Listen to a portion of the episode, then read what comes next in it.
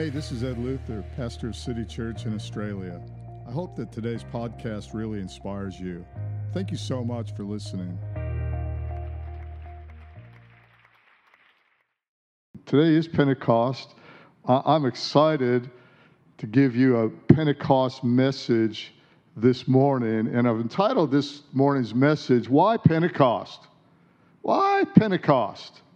I want you to, if you can, I want you to throw away everything you've learned about Pentecost, your paradigm, what you think Pentecost is, what you've been taught, everything for a moment. Just indulge me in this for the next few minutes because I want God to give you something fresh this morning. And perhaps your, your revelation on Pentecost is accurate. I hope that it is. Uh, but let God speak to you this morning about Pentecost and why Pentecost because a lot of people don't they don't know what it is. Pentecost in most churches won't even really be a celebration. It'll just be a little speed bump, maybe in passing. And I find that so many times God can't teach us something new because we're stuck in something old. And it's really easy to get stuck in a rut when it comes to teaching and revelation and, and things that God wants to show us. We have to be willing to go to God's Word and let the Holy Spirit teach us what He wants to out of His Word. I don't believe that there is anybody more misunderstood than the Holy Spirit. In fact, I hear the Holy Spirit referred to as it, as a force, some kind of power.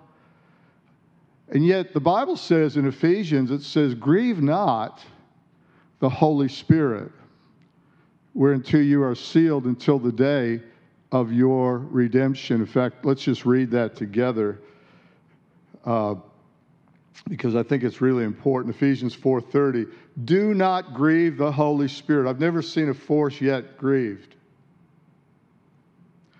Do not grieve the Holy Spirit of God. So this is God's Spirit, not just a spirit floating out there somewhere with whom, not what, but whom, talking about a person, with whom you were sealed for the day of your re- redemption. Do you know that God never leaves you nor forsake you? Do you know that God is always there? Do you know God is omnipresent? Do you know that God is with you through the trials and, and, and through all everything that you go through in life?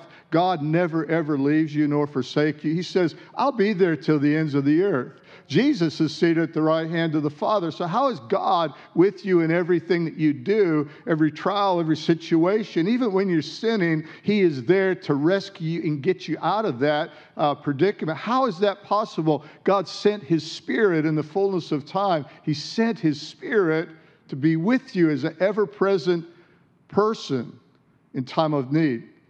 The Holy Spirit is the person of God, the Spirit of God. So when we talk about Pentecost, firstly, I want us to get who the Holy Spirit is. Because I believe it's the cry of all of our hearts. More than just to understand something, it's to be understood. If somebody would just understand me. And of course, you know, many of us get married, and it's our desire that our spouse, our lifelong partner, gets us, that they understand our quirky personalities, our sense of humor or lack of it, uh, whatever it is, our idiosyncrasies. We just want somebody to, that gets us. Well, God wants us to get Him. Have you ever thought about that? If that's the desire of our hearts, how much more is it the desire of God's heart would, if somebody would just get me, if they would just understand me? And that's a quest of a lifetime. It's a quest that leads us to today, the day of Pentecost. So I want us to have fresh ears and fresh, fresh eyes because for so many people, Pentecost remains a mystery. It won't be celebrated because it's not understood. The day that we understand Pentecost is a day that we step into a deeper revelation of understanding of who God is. Today, there won't be gifts exchanged. There will be no public holiday. A lot of people didn't even attend church today uh, would never miss Christmas, however. would never miss Easter, however. So, why is it that Pentecost isn't treated with the same celebration, the same importance, the same respect, if you will, as Christmas and Easter? Several years ago, I was sitting in my living room thinking about Pentecost Sunday coming up and what I was going to preach about. And the Holy Spirit spoke to me and He said this He said, What would happen and where would you be if there was no Christmas, like what we celebrate for Christmas? Well, we know we sing a song, Emmanuel, God with us. And, on that, that first Christmas, if you will, the Son of God was born in Bethlehem's manger, and they celebrated because God with us. Emmanuel means God is with us. They had Jesus, the, the embodiment of God. God in the flesh, if you will, walking with them on the shores of Galilee and healing and touching people. And if you could touch him, you could get your miracle. But he was one person walking with them. What would happen if what, what's represented at Christmas never took place? Well, we would be back in religion, wed to the law. He came and he died on a cross. And then, then God spoke to me, what would happen if I didn't go to the cross? And, and if what we see as Good Friday never took place, what, where would you be? So that's a good question. I'd be dead in my sin because you wouldn't have paid the price on, on Calvary's cross. We sing about the cross, we celebrate the cross, we know what that means, and, and so we should. Where would you be if I never rose from the dead if, if what we celebrate as Easter Sunday never took place. That, in other words, on the third day, I didn't raise from the dead. Where, where would you be?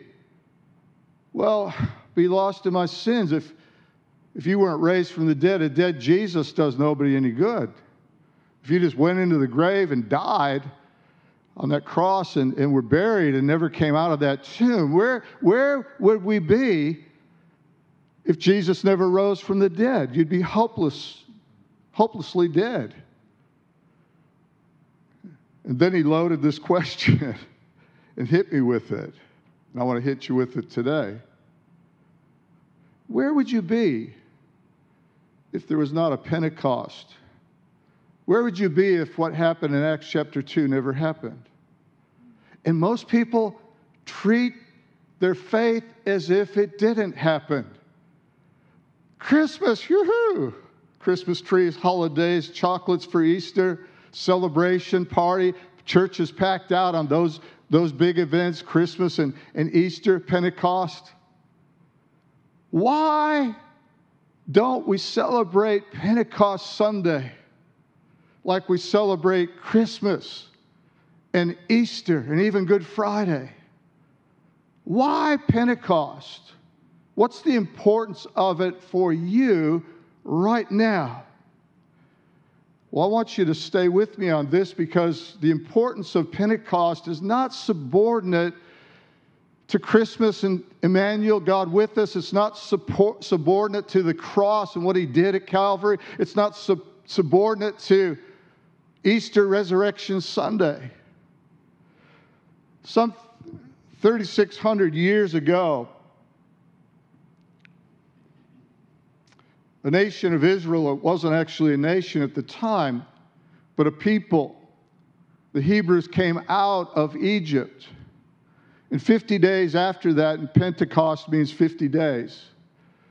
50 days after that, at this event 3,600 years ago, it's in Exodus, and we're going to read it in a moment.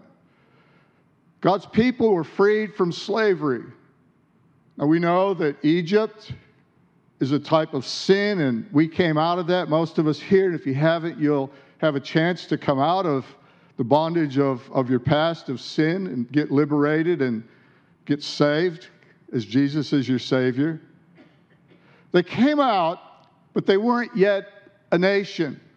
They were a people freed from the slavery of Egypt, but they had yet to become a nation. And so we pick it up in Exodus chapter 19 in verse 16.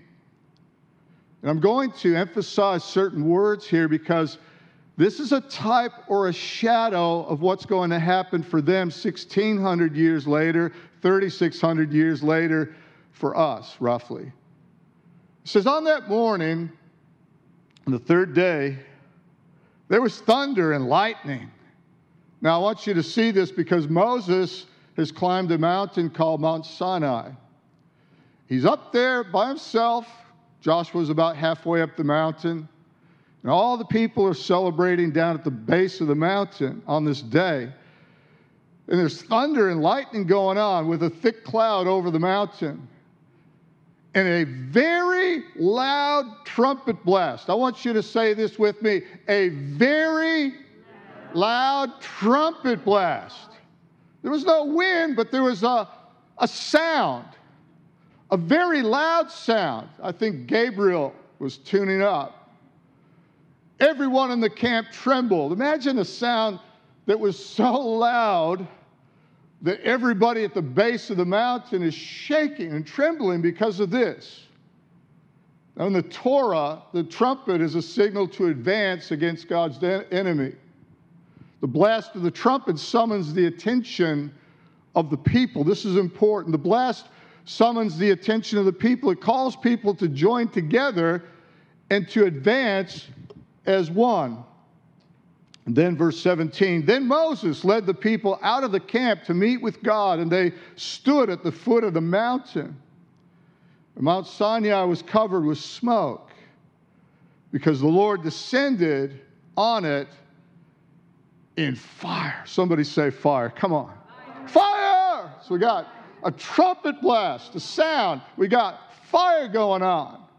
The smoke billowed up from it like smoke from a furnace, and the whole mountain trembled violently. And as the sound of the trumpet grew louder and louder, Moses spoke, and the voice of the people answered him. What Moses did on that mountain was he received what we would call the Ten Commandments, he received the law. Now, the significance of that cannot be underplayed, and it plays into its significance in Pentecost. Because a nation is not a nation until it receives its law. We've got a nation here, the nation of Australia. You might be listening online from other countries and you've got laws that govern that nation. It's what makes it a nation. So when the law was given to, on tablets of stone, it was given to Moses, and, and then it's all expounded in, uh, in the book of Leviticus and all, all, through the, the Old Testament, the Pentateuch, the first five books. He goes into great detail. What, is, what are the natural laws? What are the quarantine laws? What, what are the civil laws? All, all of the, what, what are the criminal laws? All of this constitutes the making of a nation.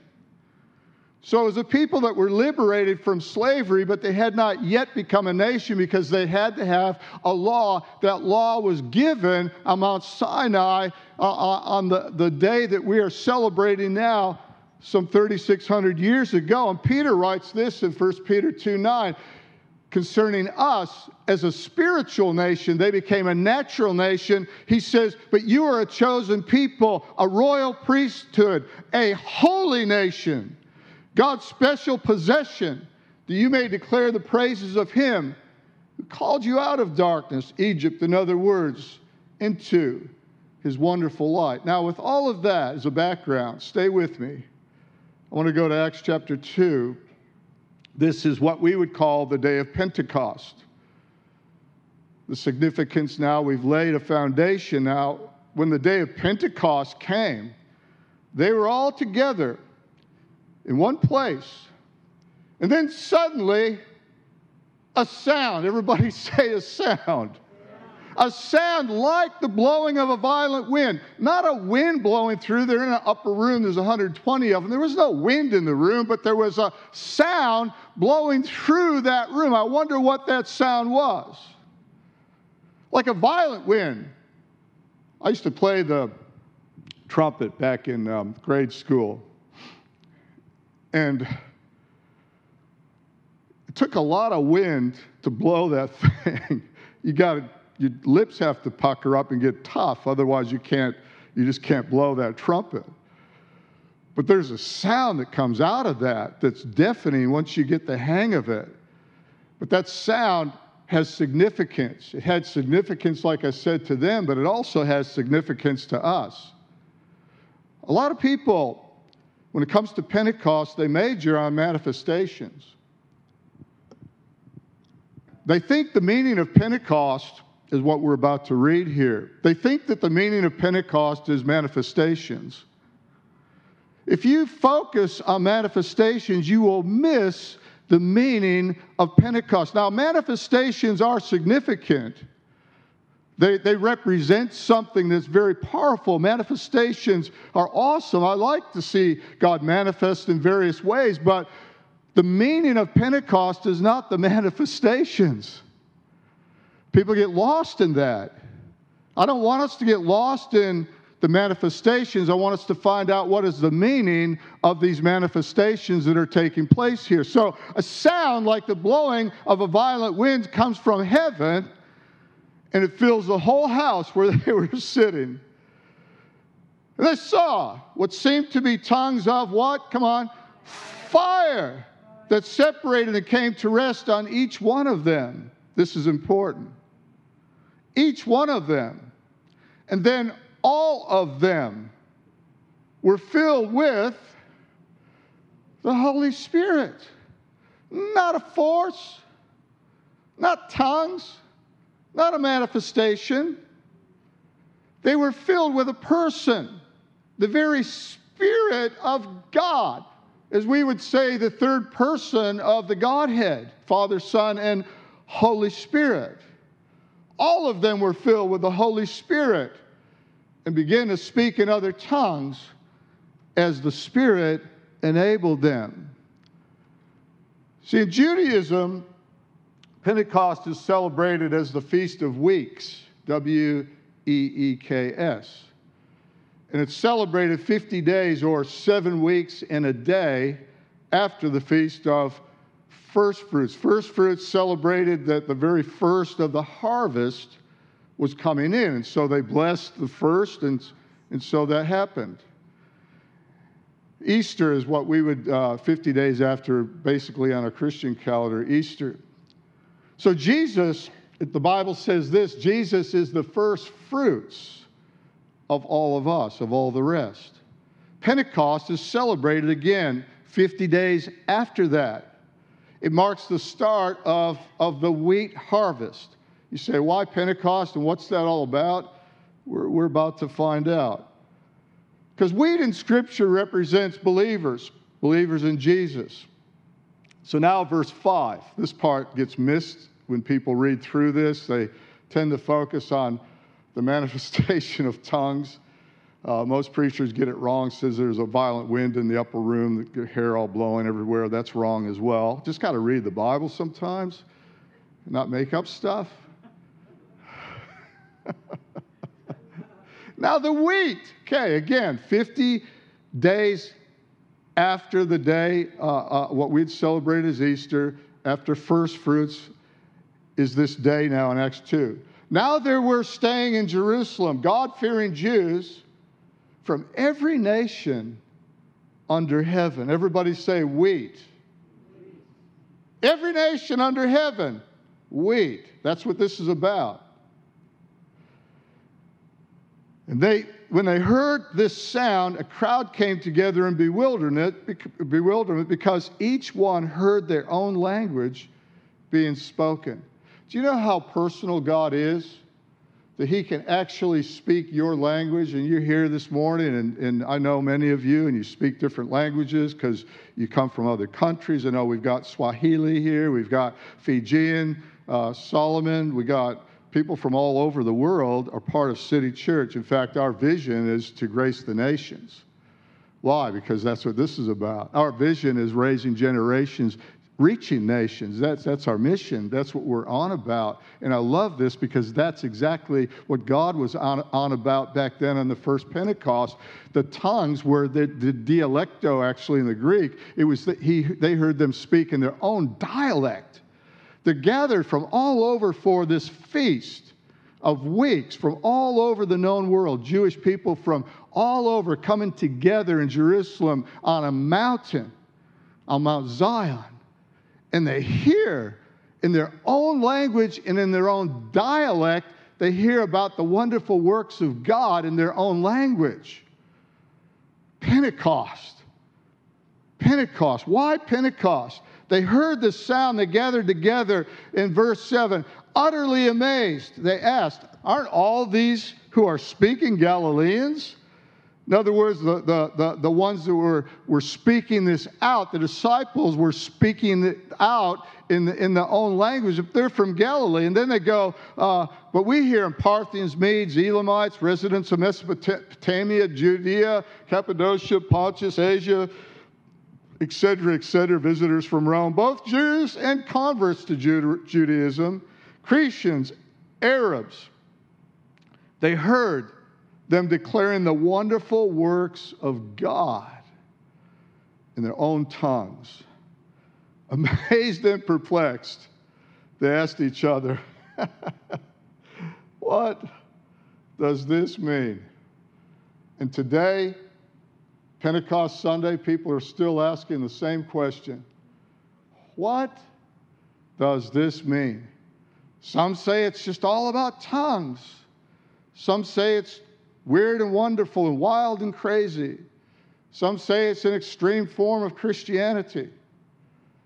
Some say, some say, some say. What does God say? I want to know what God has to say about this. God says it's about wheat. It's about all of my people getting a personal word from me, hearing my voice in their language, in their dialect. On the day of Pentecost, 3,000 people, Peter gets up, and 3,000 people get saved. What is that? That's the wheat coming in. He gets up and he preaches that to them and he tells them what this is about, and 3,000 people, imagine that come forward out of that whole uh, crowd of people, they get saved. Pentecost is about wheat, it's about souls being saved, it's about people being healed in their marriages and the outworking of having God with them. So, what if that never happened? Where would we be? We would be wed to the law. We wouldn't have a personal God on the inside of all of us. Now, we'll look at that in, uh, more depth, but look at Acts chapter 2, verse 14. So Peter gets up. Why Pentecost? What, what's the meaning to us today? Peter's going to tell us. Peter stood up with the eleven, and he raised his voice, and he addressed the crowd. Follow G- fellow Jews and all who live in Jerusalem, let me explain this to you. Why Pentecost? What is Pentecost all about? Peter's about to tell us. Listen carefully to what I say.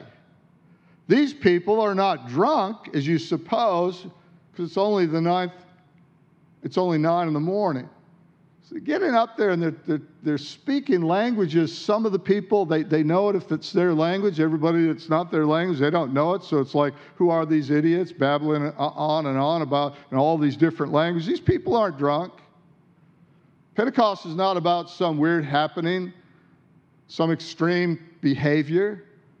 They're not drunk as you suppose. It's nine in the morning. No. This, this is what Pentecost is. This is what was spoken by the prophet Joel. In the last days, God says, I will pour out my spirit on all people. Before that, there was one Jesus in Galilee, and if you were lucky enough to touch his robe or, or walk the shores with him, then you had God with you. But after he went to the cross and died and rose from the dead and went to heaven, there's no God in the world for you personally until this day comes on there. And then God says, This fulfills something amazing because now you got your personal Jesus, you got God on the inside. Everybody, everybody has God God now. How good is that? Oh, it's just Pentecost. Uh, what are you doing for Pentecost? What? What kind of question is that? Just for some denomination or some weird sect. God spoke this to me as well. He said, If you're not Pentecostal, what are you? What are you? If you don't personally have God in your life, what have you got? You got religion. In fact, if you look at the word Christianity, Christos, Christ means the anointed one. It's the, the Holy Spirit that came, came upon Jesus. But we're Christians. We're followers. It was uh, not really an endearing term at Antioch. They called, the, they called these believers who were formerly known as the Way, they called them Christians. In other words, they were little Jesuses, little followers of the Christ. But when you add anity or eanity to Christ, which is a noun, whenever you add anity to a noun, it takes it into plural. It means lots of, of that, whatever that noun is, which means lots of Christians. Before this day, there was only one, the Christ. Before this day, the Spirit of God was not poured out upon all flesh, so there was no personal Christ in each person. Before that day, there was God out there somewhere, and everybody prayed and hoped that the God of the universe would hear them, and maybe, you know, somehow uh, they'd have a prayer answer. Before that day, where would we be? We'd be alone. Where would Christ have been? Before that day, he was single. On that day, he was wed to you and I, his bride. Christ became plural. Christ Christianity became now all of us corporately, all these people from every nation gathered together under heaven, heard in their own voice a personal message to God. And Peter gets up uh, and he said, This is what was fulfilled. My, I'll pour out my spirit upon all people, sons and daughters. Young men will see visions, old will see, will dream dreams upon my servants, both men and women. I'll pour out my spirit in those days, and they will prophesy. That's so inclusive, he covers every base socioeconomic, servants, no matter what, what, what, uh, whether you're a servant or, or a ruler, young and old and male and female. Nobody's excluded on that day. Everybody has the very Spirit of God, God Himself, on that day poured out upon all flesh. So, where would we be without Pentecost? No Pentecost, no bride. We'd be wed to religion, having a form of godliness, but denying the power thereof, which is where, sadly enough, so much of the church is today because they don't understand what happened. So, why Pentecost and what does it mean to you this morning? Because of Pentecost, number one, you have a personal promise from God. God promised to send his spirit into the earth. Jesus said, It's better for you if I go away. How could that be? How could it get better than having Jesus walking with me? He says, It's better for you. Because if I don't go away, I'm not going to send another of the same kind, the comforter, the helper, your guide, that'll be with you always. That means through every situation and every trial that you're going through. I know that some of you here are going through intense trials. Some of you that are watching online have got loved ones that have, have terminal diseases. Uh, some of you have financial crises. Some of you have relationship crises. Uh, some of you are just going through hell right now. But you're not going through it by yourself. Male and female, young and old socioeconomic, it doesn't matter. Whoever you are, you have personally got the Spirit of God. Why Pentecost? Why? Wow. We should go, wow, Pentecost. That's amazing. Personal God. I shared this once and it was, I thought it was a, a good illustration. It's worth sharing again, but there's uh, three words that you don't hear today, hardly ever. It's because of, of an invention called the mobile phone or smartphone, whatever you want to call it. The phone would ring, you'd be at home. pick it up if you're a parent and you got a teenager. It's never for you, it's always for them. It's always their friends. Could you tell your friends to quit calling so much? I'm tired of answering the phone for you. And these three words would come out of your mouth as you handed off the phone with the cord on it to your teenager. it's for you. You don't hear that anymore. Why? Because every teenager, pretty well in the world, now has their own smartphone, so they don't have to go through mom and dad anymore to get a phone call. They don't, hear from mom and dad, it's for you. They just pick up the phone and personally answer the phone, and they personally talk with whoever it is that rang them, and without going through mom and dad. On the day of Pentecost, it's always for you. You have got personally communication with the, with the God that rules the universe. You don't have to go through somebody else to get to God, and God doesn't have to go through somebody else to get to you. You carry Him around with you like you carry that mobile phone around. You've got personal contact communication no matter what the trial or the circumstance that you're going through right now. Because of Pentecost, you have a personal promise. Number two, because of Pentecost, You've got a personal presence.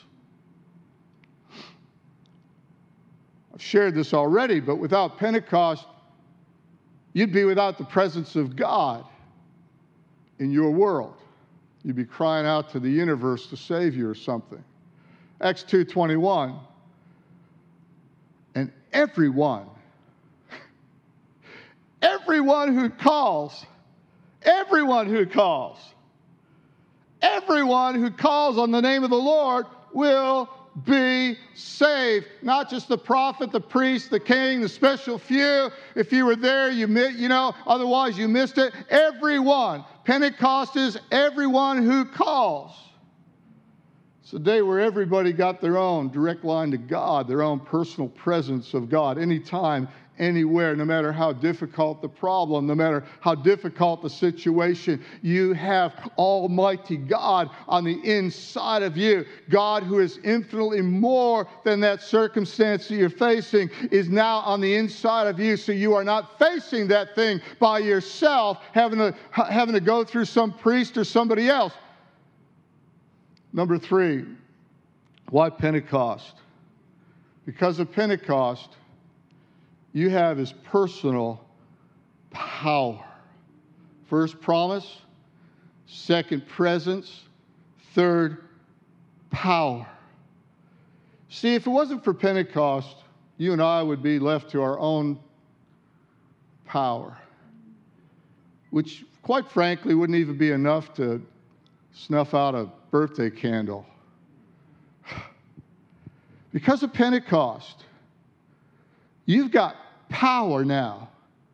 Have you discovered that power?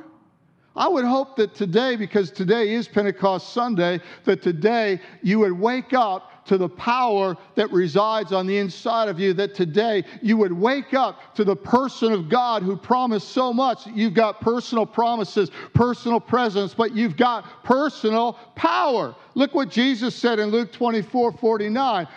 I am going to send you what my Father has promised but stay in the city. Wait there. Stay, stay, stay in the city until what? Until you have been clothed with power from on high. God didn't leave you an orphan. God didn't not fulfill his promises. He keeps his word. God didn't leave you without his presence, and God does not leave you powerless. Powerless. He he clothes you with power from on high. Power has purpose. Acts chapter 1 verse 8. This is Jesus talking about what's about to take place here with Pentecost. He says, You will receive, come on, everybody say it, you will receive power. That word power is dunamis, where we get dynamite from. You will receive power when the Holy Spirit comes on you. The Holy Spirit's not a power, He's not a force, He's a person, but He comes with incredible power. It's the same spirit that hovered over the face of the deep way back in Genesis 1 when the, the whole world with, was without uh, form and void, and the Holy Spirit created something amazing that we're still marveling about today called this, this earth. When it comes on you, you will be my witness, witnesses in Jerusalem and all Judea and Samaria and to the ends of the earth. So, what's the purpose of this power? See, some thinks it's so we can have manifestations and meetings. All for it, nothing against it, don't mind it at all. I want to see manifestations of healing break out. I want to see prophecy. I want to see all of the gifts of the Holy Spirit in a, in a meeting. It's, it's, it's incredible when, when God breaks out like that. But Jesus says here, you're going to receive power. And here's the purpose of this power you will be my witnesses. Now, the word, word witnesses means martyrs. It's your life that's the witness, it's not what they witnessed. See, they walked with him and they witnessed him doing miracles and they witnessed him going to the cross. And it's a little bit like a court trial. They get witnesses that saw the crime or whatever it was. These are the witnesses that observe this. This is not what that word martyr means. It means now, this is not that you witnessed something secondhand, you observed it. You will be the witness. You can witness to people, but this is talking about not witnessing to people, just sharing your faith, getting a bullhorn out, yelling at people in a park. This is about moving through life. Every, every second of your life, every position that you take at work and in your family roles and, and in a church, of course, but it's moving through life so that when people look at you, they witness the power of God because God is on the inside of you. That's what Pentecost is all about. With the promise comes the presence, with the presence comes the power. Not about some weird thing. It's about you moving through life as a living demonstration. Look at me. You'll see Jesus. You'll see God at work. You'll see the power of God when you look at my life. But here's something I think it's worthy. The power doesn't flow until you go. The flowing takes place in the going. A lot of people think, you know, I'm just going to sit there. I'm going to come, show up, sit in a pew or chair. Where's the power? Why, why, why aren't we seeing God move? Because you got to get up off your seat. That's why. It's when the, the flowing gets is to the going. When you go, the power starts to flow. If you don't go, what do you need power for? What do you need power for? Really, if you're going to sit there and not go across the street to your neighbor or, or, or, or, share your faith, or, or you see somebody sputtering and coughing and they're sick, obviously, and you just watch that and think, oh, I'll give you the name of a good doctor, like nothing wrong with that. But if you're not going to lay hands on the sick, if you're not going to witness to your neighbor and share your faith, if you're not going to stretch out your hand and believe for something, what do you need power for? What a waste. That'd just be a waste of power. And that's where the majority uh, of the church, not this church, but churches in general, powerless because the flowing goes to the going. We, you need it when you go. So don't go. What do you need it for? You are living letters. You witness, but you cannot be a witness until till Pentecost has hit you. I've got a few scriptures here just in closing, but Ephesians 1:19 out of the Passion Translation. Listen to what Paul says. I pray that you will continually experience the immeasurable greatness of God's power made available through faith. Then your lives will be an advertisement of the immense power as it works through you. This is the mighty power. Did you get that? He prays for the immeasurable greatness of God's power made available through faith. Then your lives will be an advertisement of the immense power. In other words, you will be a witness. Witness me, you'll witness the power of God moving, and people will know that there's a God by your life. I know I'm preaching, I can't not preach, it's Pentecost. Ephesians 2:17. Listen to this Passion Translation. Throughout the coming ages, Paul says, we will be the visible display. What's Pentecost? Why Pentecost? What's it about? You will be the visible display of the infinite riches of his grace and kindness, which was showered upon us in Christ Jesus. See, if Satan can convince you that you're powerless, that, that, that what happened at the cross and Christmas, that's about as far as it goes. Pentecost, ah, you know, insignificant. What's it mean? Just weird stuff, manifested. If God, he sold that lie to the church today, and people back off because they don't want to be included with a bunch of weirdos. But the fact is, it's not about being weird, it's about being powerful. There's nothing weird about the presence of God because God's not weird. But God's incredibly powerful. He's incredibly personal. He, he, he is incredible at powering you to do what you cannot do. That's what the word grace means that you can walk across rooms, that you can pray for the sick, that you can share your faith about what God did in your life, that you can open your mouth and you can start to prophesy and speak into situations and declare what God has to say about that situation, not just what somebody else has to say. But anything that, that has power demands responsibility. See, if you want an adult privilege, strength, power, you have to have adult responsibility. You can write this down. When you become someone powerful, you will do something powerful. You have to be to qualify to do. This is not about jumping up and down like jumping beans in a meeting because the worship or the music is pumped.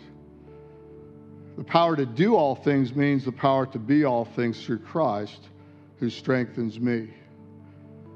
God's not going to remove the opposition in your life. He's going to empower you to cut through it, to face every bit of it, not by yourself, but because of Pentecost, He'll face every bit of it with you so, are you ready this morning to put on your Pentecost?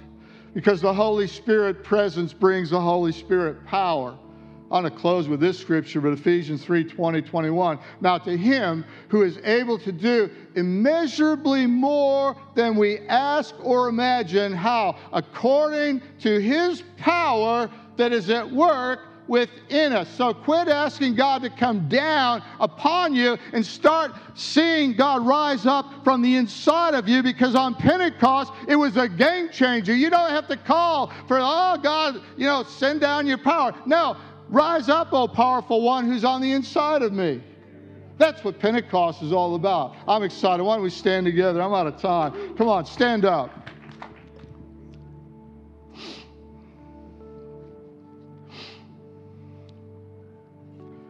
Anyone, anyone can put on their Pentecost. I want you to make these declarations with me. Say this after me. say it with some conviction, church. Come on, let's celebrate. This is a great day. This is an awesome day. Let's get the revelation of this. Say this after me The Spirit of the Lord, is in me, His presence is in me.